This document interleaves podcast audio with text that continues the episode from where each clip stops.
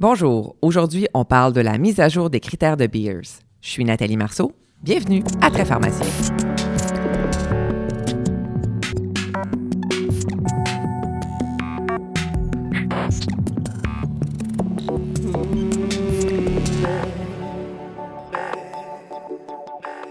Bonjour chers auditeurs, je suis très heureuse de vous retrouver aujourd'hui pour ce 17e épisode de Très Pharmacien. Vous savez peut-être qu'il y a eu une mise à jour de la liste des critères de Beers en janvier 2019. Comme pharmacien, il est important de vous intéresser à ces critères, quel que soit votre milieu de pratique. Pourquoi? Bien entendu parce que les personnes âgées occupent maintenant une grande place, que ce soit dans les établissements de santé ou dans les pharmacies communautaires. La liste des critères de Beers a été publiée initialement en 1991 et depuis elle est mise à jour régulièrement. Elle présente les médicaments dont l'usage est considéré inapproprié chez la personne âgée. Afin de démystifier cette fameuse liste, nous avons invité James Hill, qui est pharmacien et adjoint au chef du département de pharmacie au 6 du Bas-Saint-Laurent. James est également secrétaire du regroupement des pharmaciens experts en gériatrie et professeur de clinique à la faculté de pharmacie de l'Université Laval. Il détient la spécialisation américaine en pharmacothérapie du Board Certified Pharmacothérapie Spécialiste ou BCPS. Bonjour James. Bonjour Nathalie. Écoute, j'aimerais d'entrée de jeu que tu m'expliques ce qu'on retrouve dans la publication concernant les critères de Beers en gériatrie. Euh, ben, tout d'abord, j'aimerais dire là, que moi, recevoir, euh, ben, voir les, euh, les, critères de bière, c'est comme recevoir les distributions aux consommateurs comme quand j'étais petit. Me semble que, tu sais, là, j'ai hâte, je le lis, je le présente à mon équipe. Ensuite, euh, j'essaie de regarder ma pratique, qu'est-ce que je peux améliorer. Fait qu'il faut vraiment le voir de cette façon-là, de cette, cette, cette chose-là. Donc, c'est une liste élaborée initialement par Mac Howard Beers, qui est un gériatre américain. Euh, il y a cinq critères, types de critères qu'on retrouve qui visent les patients de 65 ans et plus. Ça vise les patients qui sont en milieu ambulatoire, en soins de longue durée, en soins aigus, mais pas ceux qui sont en fin de vie, par exemple, en soins palliatifs. Donc, euh, il y a cinq critères euh, à l'intérieur. Euh, les, euh, les, médicaments qui sont potentiellement inappropriés, inappropriés chez la plupart des patients âgés. Les médicaments qui sont potentiellement inappropriés chez les patients avec certaines pathologies. Euh, ensuite, il y a aussi les critères euh, des médicaments qui peuvent être utilisés avec précaution. Par exemple, l'aspirine en prévention primaire, vont nous dire que certains patients ne devraient pas le recevoir. On sait que c'est avant l'étude ASPRI qui vient de sortir euh, récemment, donc ce n'était pas inclus dans, dans, leur analyse qu'ils ont fait. Euh, les médicaments avec lesquels on peut avoir des interactions médicamenteuses, c'est pas nécessairement spécifique chez les personnes âgées pour tous les critères. Donc, moi, j'ai, disons, je peut-être que c'est un artefact des anciennes versions des critères de Beers qui va être utilisé. Euh, et ensuite, il y a l'ajustement selon la fonction rénale. Là aussi, c'est pas toujours nécessairement spécifique à la personne âgée. Par exemple, la metformine, on sait que c'est pas nécessairement un bon choix en insuffisance rénale, mais ils vont quand même nous en parler euh, à ce moment-là. Euh, le public visé pour ces critères-là, c'est les cliniciens en pratique, mais c'est aussi utilisé par les chercheurs, les comités qui élaborent certaines politiques pour les personnes âgées ou, par exemple, pour rembourser certains médicaments, d'où certaines dérives qu'on peut voir parfois de l'utilisation des critères de Beers. Puis en quoi cette liste diffère-t-elle des autres critères connus? Là? Je pense particulièrement aux critères stop-start. Euh, ben, dans, dans, le fond, les critères stop-start, euh, de la façon euh, qui ont été élaborés, euh, c'est que eux, c'est les médicaments pour lesquels on juge que c'est inapproprié, mais aussi certains médicaments qui va, doivent être débutés chez la personne âgée. Donc la vision est différente. On a le stop, mais le start également chez nos patients. les avantages aussi, par exemple, qu'on peut voir de la critère des, de stop-start versus les de Beers, c'est qu'on va avoir d'abord une, aussi une une traduction française, euh, francophone, dans le fond, avec qui a Stop été fait. Start. Oui, avec Stop Start, c'est ça. Donc ça, c'est euh, un des avantages qu'on avait eu avec Stop Start. Par contre, ça a été fait au niveau européen. Donc, au niveau européen, euh, Beer, c'est américain. Donc, la version à ce moment-là américaine, les médicaments, on est certain qu'ils vont s'appliquer euh, au niveau canadien ou pour la plupart, tandis que européen, parfois, il y a certains médicaments qu'on connaît moins là, chez nous. Euh, puis, les avantages qu'on a avec Beer, c'est que c'est mis à jour régulièrement aux trois ans présentement, tandis que Substart, là, la dernière version date de, de 2014. Je ne sais pas quand est-ce que la prochaine euh, version va avoir lieu. Donc, euh, ça, c'est une des grosses différences aussi qu'on peut avoir. Alors, ta première source de référence, c'est Beers? Euh, ben, je dirais que ça dépend. Là. Moi, je dirais que lorsqu'il y en a une qui sort, c'est clair que je, vais la lire, un peu comme je disais tantôt. Là, moi, je, je vais lire, puis après ça, je vais voir comment je peux l'appliquer à ma pratique.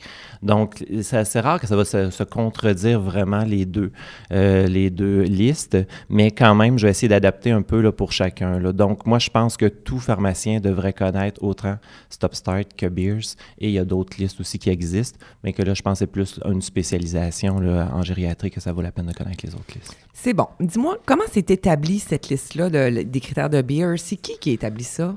Ben, dans le fond, c'est qu'au départ, il y avait le Dr. Beers. Euh, puis euh, Dr. Beers, dans le fond, il a fait les trois premières versions. Ensuite, malheureusement, il est décédé. Euh, donc, en 2011, euh, il y a eu la- l'Association de gériatrie américaine, donc l'Amer- l'Amer- la- l'American Geriatric Society, euh, qui a décidé de reprendre le flambeau. Donc, en 2012, 2015 et 2019, ils ont sorti des nouvelles versions. Euh, donc, euh, les changements majeurs, ils ont vraiment eu lieu en 2012 parce que là, on a utilisé une méthode qui était plus rigoureuse. Avant ça, euh, il y avait peut-être moins là, la méthode GRADE maintenant qui est utilisée, puis une méthode Delphi. Là, maintenant, on est rendu avec 13 experts.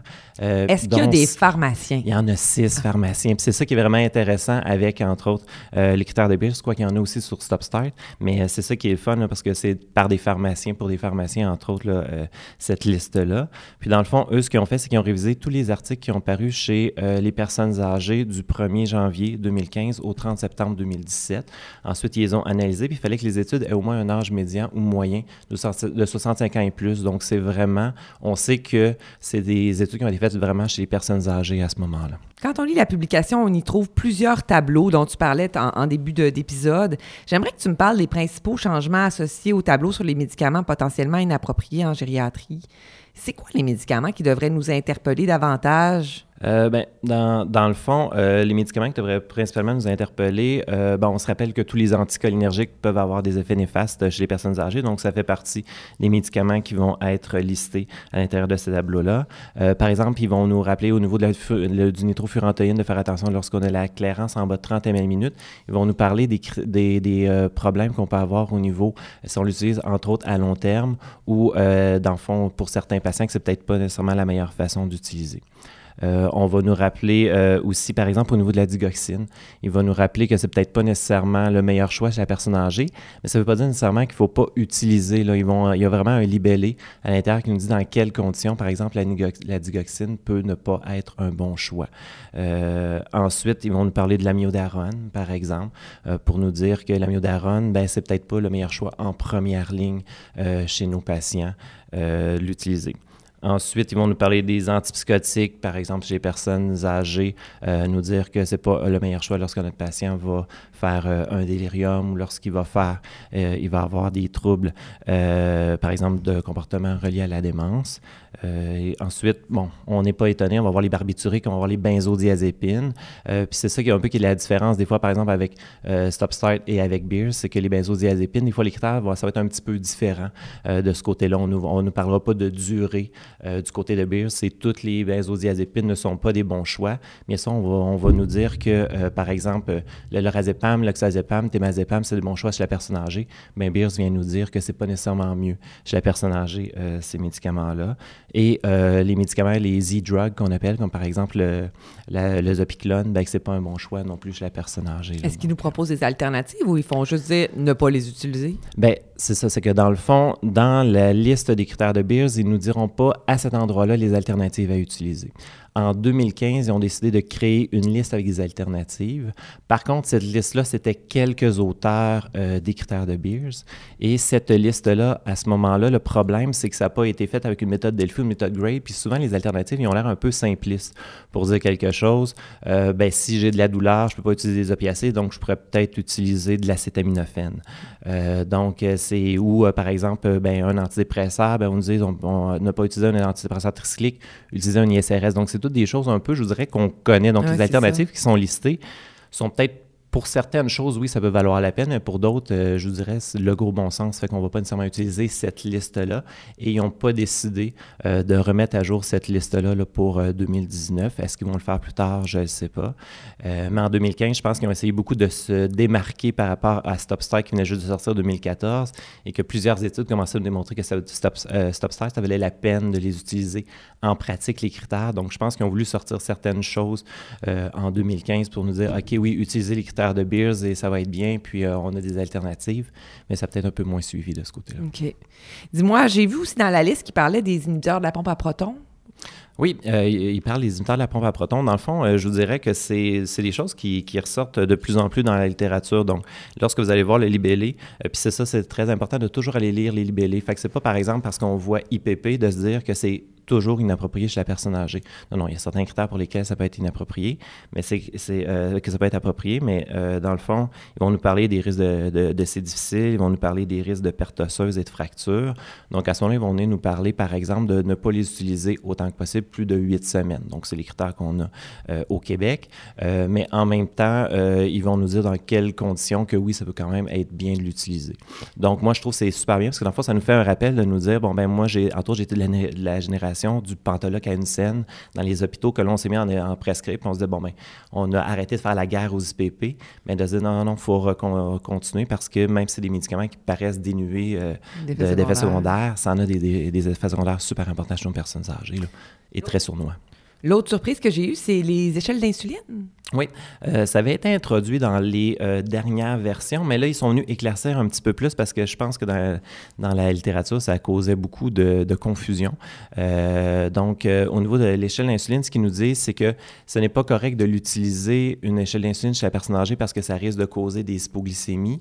Euh, plus fréquentes, sauf si j'ai une insuline basale. Donc, par exemple, si j'ai une insuline glargine ou euh, une insuline N, à ce moment-là, c'est correct d'utiliser des échelles d'insuline pour pouvoir venir ajuster mes glycémies. Mais un patient, par exemple, qui reçoit juste un hypoglycémie oral ou aucun euh, médicament, c'est peut-être pas approprié d'arriver puis de dire bon ben je vais être réactif, je vais être réactif sur ma glycémie. Je suis peut-être mieux d'être proactif et aller mettre un médicament plus à long terme plutôt que de dire bon ben ah j'ai une glycémie présentement à 12 à 15, bon ben je vais aller mettre un petit deux unités là, d'insuline. Donc c'est pour cette raison là qu'on décide de créer le critère. Puis qu'on devrait tolérer nos hyperglycémies. Tu sais, un patient post-op en gériatrie, là, on lui fait une échelle d'insuline protocolisée. Là, là, on devrait réévaluer ça? Bien, je pense que souvent, on traite plus le clinicien que de traiter le patient. Je pense qu'il faut quand même arriver puis euh, voir un peu, là, euh, pour adapter pour chacun des patients, mais peut-être se poser la question, est-ce que c'est vraiment nécessaire que j'allais ça? En tout cas, c'est sûr qu'en externe, c'est jamais un bon choix. Puis même en interne, des fois, ben ça vaut peut-être la peine d'arriver puis de laisser les glycémies un petit peu plus élevées pendant un bout de temps, surtout si j'ai une personne âgée, frêle c'est clair que bien souvent, je risque de causer plus de tort et d'avoir des hypoglycémies euh, qui sont peut-être plus sournoises qu'on ne s'en rendra pas compte immédiatement.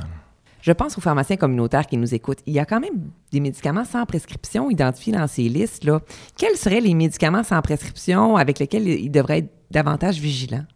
Euh, entre autres, parmi les médicaments qu'on peut retrouver sur cette liste-là, il y a les relaxants musculaires, par exemple le méthocarbamol ou l'orphénadrine. Euh, donc, euh, je pense que souvent, ce n'est pas de dire que je ne peux pas en donner chez la personne âgée. Puis c'est souvent ça qui est le problème, c'est que les gens, ils voient que c'est sur la liste des critères de Beers et qu'à ce moment-là, c'est un crime de voir ce médicament-là chez la personne âgée. Ça ne veut pas dire nécessairement. Je pense que si jamais le médecin ou le pharmacien fait le choix de dire je vais suggérer ou je vais prescrire ce médicament-là à mon patient âgé, c'est de faire le suivi qui va en conséquence à ce moment-là chez la personne âgée. Le problème avec le méthocarbamol et avec l'orphénadrine, c'est que lorsque je les utilise la plupart du temps, c'est que la dose qui devrait être efficace pour la personne âgée ne sera pas tolérée par les personnes âgées. Donc souvent, je vais avoir des effets secondaires, par exemple des chutes, de l'hypersomnolence, des choses comme ça. Fait que je suis peut-être d'utiliser des alternatives. Le seul problème, c'est que les alternatives que j'ai sur les en vente libre, par exemple, je vais me dire, bon, je vais, suggérer de l'acétaminophène. Bon, si l'acétaminophène ne fonctionne pas, je vais y aller avec un AINS. Mais les AINS sont aussi sur la liste des critères de Beers. Donc là, à ce moment-là, puis euh, bon, c'est principalement à cause des effets au niveau rénal, sur la tension artérielle, euh, les risques qu'on peut avoir au niveau gastro-intestinal. Donc c'est pour cette raison-là. Donc si je lis vraiment les critères de Beers, je vais me dire, ben c'est peut-être pas un bon choix. Sauf peut-être pour une courte durée. Encore une fois, je fais un suivi sur mon patient, m'assurer que c'est pas un patient qui a une insuffisance rénale. Donc c'est beaucoup plus, je pense, la sélection des médicaments, faire beaucoup chez les personnes âgées. Ne pas oublier les mesures non pharmacologiques aussi. Souvent, on se dit, ah, il faut donner un médicament. Mais souvent, une mesure non pharmacologique, le chaud, le froid, des choses comme ça, ça peut, ça peut fonctionner. Également, un autre des médicaments qu'on peut trouver, c'est euh, le Benadryl. Euh, ben, dans le fond, c'est tous les antihistaminiques, le Gravol également. Mais souvent, par exemple, on va nous dire que le Benadryl en hectare de Beers, ça peut être correct pour le prurit, par exemple. Donc, pour une courte période pour le prurit, ça peut être correct d'arriver et de suggérer euh, à mon patient d'y aller avec le, le Benadryl si j'ai éliminé toutes les autres causes et tout ça. Par contre, euh, pour l'insomnie, c'est vraiment pas un bon choix Fait que là, à ce on, on moment-là. donne pas de benzo, on, ben- on donne pas de Benadryl, on donne rien. Ça, pour, pour le sommeil, c'est vraiment les mesures non pharmacologiques, c'est ce qu'on devrait faire. Un bon verre de lait chaud, euh, mais c'est ça, on, on part de loin là, euh, pour, euh, pour ce genre de choses-là. Mais c'est vraiment, c'est ça, c'est que lorsque je décide, je décide délibérément d'aller prescrire ou de servir un médicament sur les critères de Beers, il faut que je fasse le suivi en fonction de mon patient. C'est très, très important. Donc, je comprends. Courte durée, petite dose, s'assurer que euh, les autres mesures ont été tentées avant. C'est ce qu'on essaie de faire le plus possible. OK. Il y a aussi un tableau où on retrouve les médicaments qui peuvent exacerber une maladie ou un syndrome. C'est quoi ce tableau-là? Mais dans le fond, ce tableau-là, c'est que plutôt que d'arriver puis de dire chez la plupart des patients, euh, par exemple, les INS, ce n'est pas un bon choix, là, à ce moment-là, ils vont y aller avec une pathologie que ton patient âgé risque d'avoir. Euh, et euh, on va dire que dans le cas de cette pathologie-là, ces médicaments-là ne devraient pas être utilisés. Pour te donner un exemple, euh, on va y aller avec, euh, par exemple, en délirium. On va dire qu'en délirium, les anticholinergiques, ce n'est pas un bon choix. Euh, mais on va dire aussi, par exemple, que les anti-H2 ne sont pas un bon choix. Donc, chez la personne âgée, on ne dit pas qu'il ne faudrait pas prescrire de ranitidine chez une personne âgée dans les critères globaux pour tous les patients. Par contre, dans la section sur le délirium, on dit que si euh, mon patient est à risque de délirium et je lui prescris, par exemple, de la ranitidine, il est peut-être plus à risque, par exemple, de faire, euh, de- on risque peut-être d'exacerber, par exemple, le délirium. De par les effets anticholinergiques? Ben, je dirais que c'est comme plus ou moins clair, mais probablement, oui, euh, peut-être les effets anticholinergiques avec euh, la entre autres. Mais la avant ça, il figurait dans deux catégories. Il figurait aussi dans la démence. On disait chez les patients déments, il ne faudrait pas en donner. Ben, les patients avec troubles neurocognitifs, maintenant, le nouveau terme. Mais lorsque euh, on y va avec la, la ranitidine, euh, là, maintenant, c'est parce qu'on n'avait plus d'alternative aux IPP. On dit qu'il ne faut pas utiliser Ben les oui. IPP juste les personnes âgées. Fait que là, on disait, bon, on va, des- on des anti-H2, mais là, je ne peux pas les utiliser. C'est pour ça que là, ils se sont mis à revoir la littérature. Ils se sont rendus compte que finalement, la ranitidine, on va baisser les- le, le niveau d'évidence. Donc, à ce moment-là, euh, ce serait, on a, on- c'est correct que je suis un patient qui a une démence, mais je suis un patient à risque de délirium. C'est peut-être pas le meilleur choix d'y aller pendant cette courte période-là, mais après ça, ça pourrait être correct de le faire. Euh, donc, euh, il va y avoir, par exemple, bon, euh, pour ces, ces deux pathos-là que je vous ai parlé, les médicaments à risque de chute, par exemple. Une des nouveautés pour cette année, c'est qu'avant ça, dans, les, dans les dernières versions, on avait ajouté les ISRS comme étant un antidépresseur qui va être à risque de causer des chutes. Là, on vient d'ajouter les IRSN. Donc, par exemple, la venlafaxine, du loxétine et, tout- et, tous ces, et tous les médicaments de la même catégorie. Donc là, dans le fond, là, je tombe avec beaucoup d'antidépresseurs qui nous disent que ce n'est pas des bons choix chez personnes âgées. Donc, qu'est-ce que je vais donner? Euh, dans le fond, dans le libellé, ils nous disent que c'est c'est pas très fort comme recommandation. Ils disent que, bon, oui, ces médicaments sont peut-être ceux qui en causent le plus, mais tous les antidépresseurs, finalement, en causent peut-être. Donc, je pense qu'il faut faire. Dans le fond, c'est juste que, encore une fois, j'essaie de prescrire un antidépresseur. Le patient, il reçoit déjà plusieurs médicaments qui peuvent causer des chutes. Ben, je vais être plus prudent à ce moment-là, puis je vais peut-être suivre mon patient. Regardez, j'ai des médicaments qui causent l'hypotension orthostatique autour? Fait que c'est tout ce, genre de choses-là. Est-ce que j'ai des opioïdes, des antipsychotiques? Donc, c'est tout, ça fait partie de la liste, dans le fond, qui vont nous avoir écrit quels sont les médicaments à faire plus attention chez le patient qui est à risque de chute. Chez le patient parkinsonien, par exemple, encore une fois, ils vont nous dire que si j'ai besoin de donner des antipsychotiques, de ne pas donner, ben, de donner seulement, euh, par exemple, la kétiapine et la clozapine. Euh, donc, c'est les deux meilleurs choix, même s'ils vont nous dire que, par exemple, la kétiapine, j'ai pas beaucoup d'évidence de ce côté-là. Donc, ils vont, on va quand même avoir des fois certaines suggestions à travers, mais c'est très rare qu'on va les avoir dans les critères de Beers. D'accord.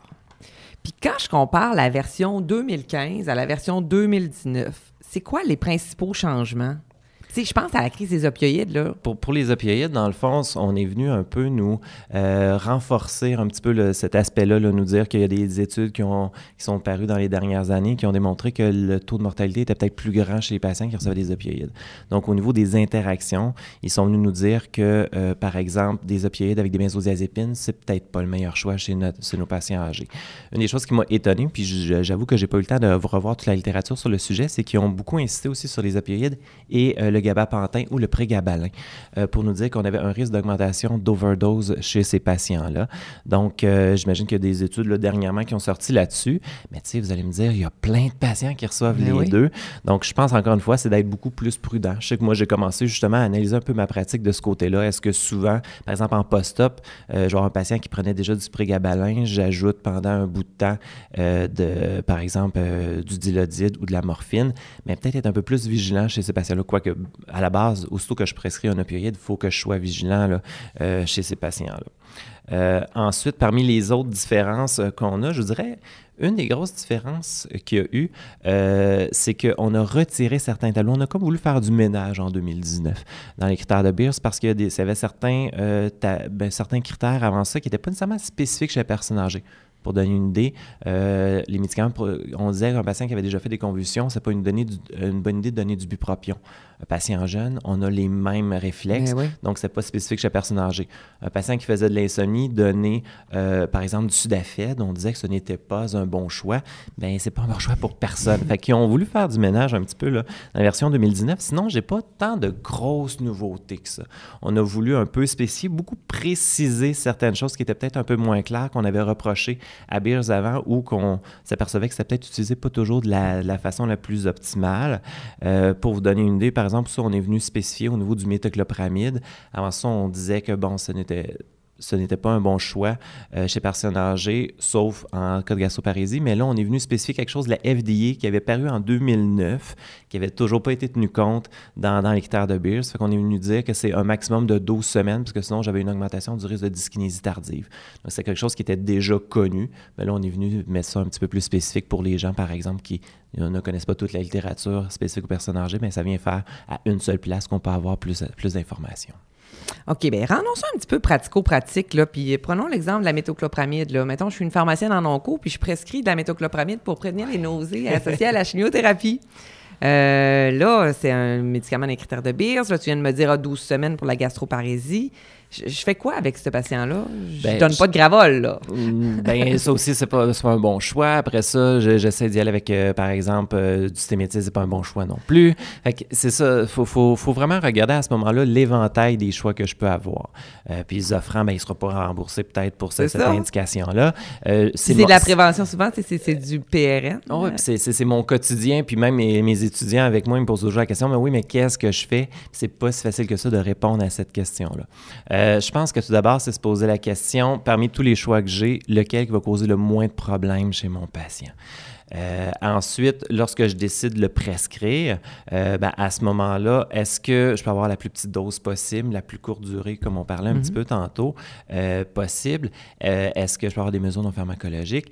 Pour le méthoclopramide, pour, pour, pour parler de, de celui-là, je pense que c'est correct de le prescrire à- pour, pour une courte durée, mais je pense que je vais faire le suivi, puis je vais essayer de m'assurer que justement, je ne le garderai pas pour trop longtemps, mon, mon médicament. Est-ce que je peux aller vers quelque chose d'autre aussi éventuellement? Je pense que ça passe aussi par l'enseignement auprès du patient là, de ce côté-là. Ne pas oublier d'inclure le patient âgé dans nos conseils. Bien souvent, on va, on va en parler, euh, peut-être à s'assurer que l'infirmière euh, comprend ou des choses comme ça, mais le patient aussi peut très bien comprendre, puis voir, là, euh, euh, prendre par- part là, au, au choix thérapeutique également. Là. Ouais, ouais, ouais. OK? Un autre exemple. Maintenant, je suis pharmacienne sur l'unité de soins, puis là, j'ai un patient âgé qui est admis, 12 médicaments. Puis Là-dedans, je regarde sa liste, il y en a quatre qui sont inappropriés. Je fais quoi? Je me ferme les yeux? euh, je, je le retourne à la maison comme ça? Euh, ben, hum, surtout pas. ben, quoique, des fois, c'est une très courte durée d'hospitalisation. Mm. On n'a pas plus ou moins le choix. Puis c'est sûr que moi, ça me fait mal au cœur à ce moment-là.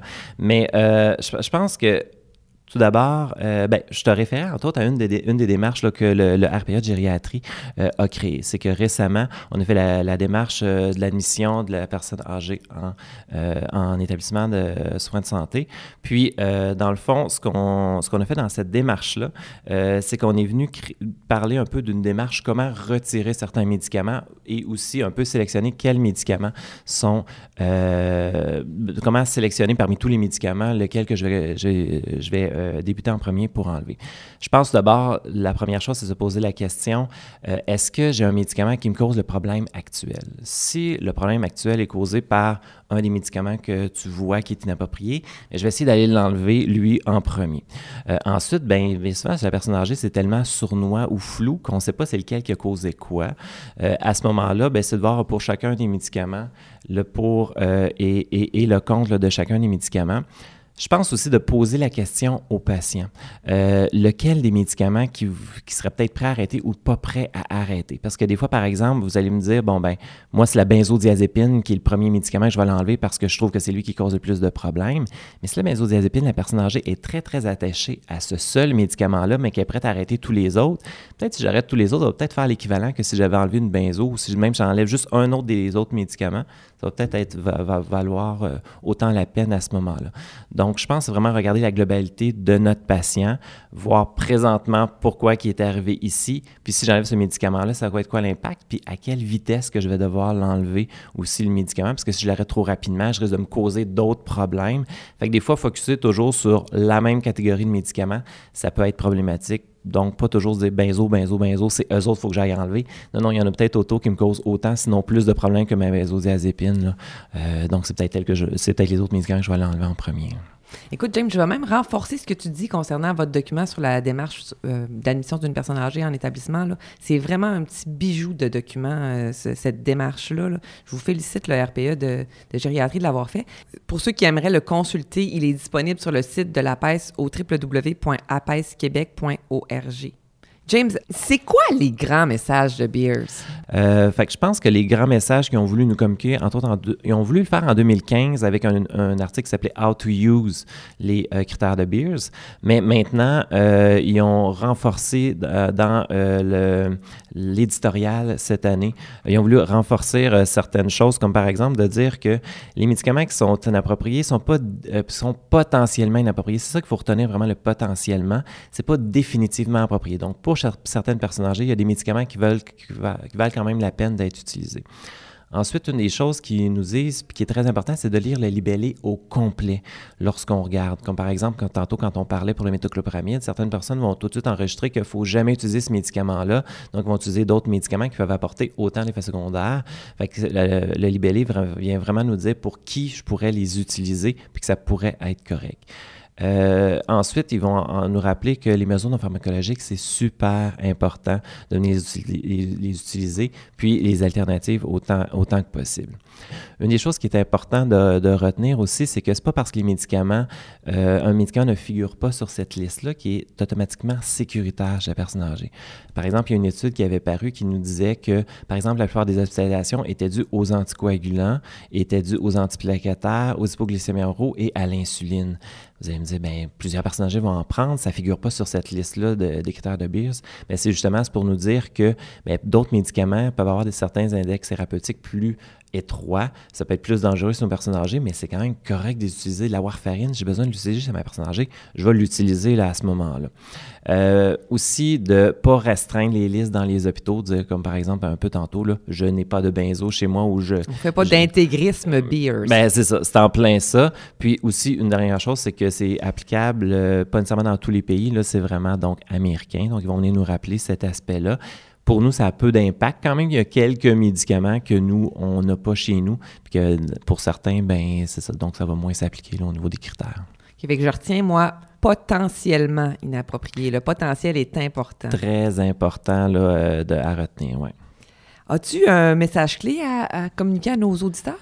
Euh, je pense qu'une des choses qui est très, très importante, c'est que tout pharmacien devrait connaître les critères de Beers et Stop Start aussi en même temps, peu importe le milieu de pratique, que ce soit euh, en milieu communautaire, que ce soit en pratique spécialisée, en, par exemple, je fais de l'oncologie, je fais de la néphro, je fais de la cardiologie, à part si je suis dans un hôpital pédiatrique, euh, c'est certain que je vais croiser des personnes âgées. Les personnes âgées sont partout. Là. Mm-hmm. Donc, euh, à ce moment-là, c'est vraiment ultra important de les regarder, euh, des. On n'est pas obligé de les connaître sur le bout des doigts, là, mais je pense que c'est très important de regarder, lire les critères de Beers, puis regarder lesquels qui s'appliquent à ma pratique quotidienne, puis que, par exemple, euh, je fais de la cardiologie, je vois que c'est écrit à Daron, c'est pas un bon choix chez ma personne âgée, mais pourquoi que c'est écrit, puis est-ce que ma pratique est correcte par rapport à la personne âgée? Ensuite, moi, je pense que ce que je ferais, c'est que je me lancerais le défi de peut-être trois critères inusités que je connaissais pas, puis me dire, bon, mais ceux-là, je vais les mettre en pratique à ce moment-là. Puis une fois que je vais les avoir intégrés à ma pratique, ben, peut-être aller chercher d'autres critères. Comme ça, ça va pouvoir arriver, puis peut-être gériatriser un petit peu notre façon de faire auprès de la personne âgée. Fait je pense que c'est une des meilleures façons. Donc, c'est pas seulement les pharmaciens qui font de l'UCDG ou qui font des soins de longue durée qui doivent utiliser, utiliser ces critères-là. Non, non, c'est tout le monde qui doit les connaître. D'ailleurs, notre document qu'on a fait pour la démarche, on focus beaucoup là-dessus pour dire que c'est important que tout le monde les connaisse, les critères. Merci, James Hill, d'avoir accepté notre invitation. C'était très intéressant. Ça fait plaisir. Voici qui conclut cet épisode de Très pharmacien. Merci d'avoir été des nôtres. Au prochain balado, nous discuterons du traitement de l'AVC avec Marie-Ève Moreau-Rancourt du CHUT Québec, Université Laval. À bientôt!